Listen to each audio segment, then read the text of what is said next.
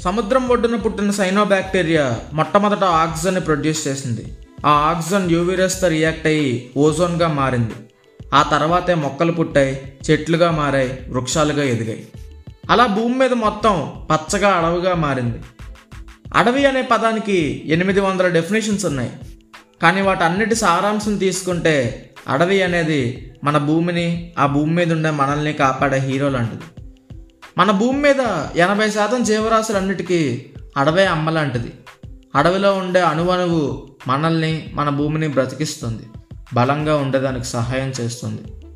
మనం పీల్చే ఊపిరి చాలా శాతం అడవే ఇస్తుంది.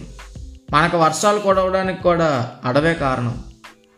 కానీ మనందరం ఎంతో కష్టపడి గత రెండు వేల సంవత్సరాలుగా భూమి మీద ఉండే ఎనభై శాతం అడవులకి అడ్రస్ అనేది లేకుండా చేసాం మన ప్రయోజనాలకి ప్రకృతిని బలి చేసాం మైనింగ్ అనే పేరు మీద మూగజీవాలకి ఇల్లు అనేది లేకుండా చేసాం మనం జాగ్రత్తగా జీవించాలని భూభాగంలో అడవుల్లో ఆరు శాతం దాటకుండా జాగ్రత్త పడుతున్నాం.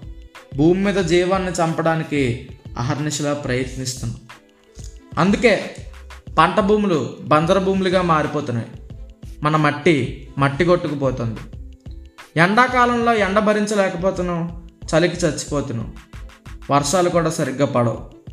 ఆఖరికి ఎయిర్ ప్యూరిఫైర్ని మెయింటైన్ చేస్తూ గొప్పగా బతుకుతున్నాం కాదు చస్తూ బ్రతుకుతున్నాం అలా కాకుండా ఉన్న అడవుల్ని తడగలెట్టకుండా అడవుల్ని పెంచి పోషిస్తే భూమంతా బ్యాలెన్స్డ్గా ఉంటుంది.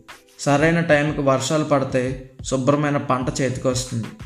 అడవి వల్ల ఉండే అన్ని లాభాలని అనుభవించవచ్చు అలా కాకుండా అడవుల్ని తగలెట్టుకుంటూ పోతుంటే మన జీవితాలు కూడా తగలబడిపోతాయి. చివరిగా ఒక్క మాట. మన భవిష్యత్తు బలంగా ఉండాలంటే కనుచూపు మేరంతా కాంక్రీట్తో కట్టక్కర్లేదు. ఖాళీగా ఉన్నప్పుడు మొక్కలు నాటితే చాలు. జై హింద్.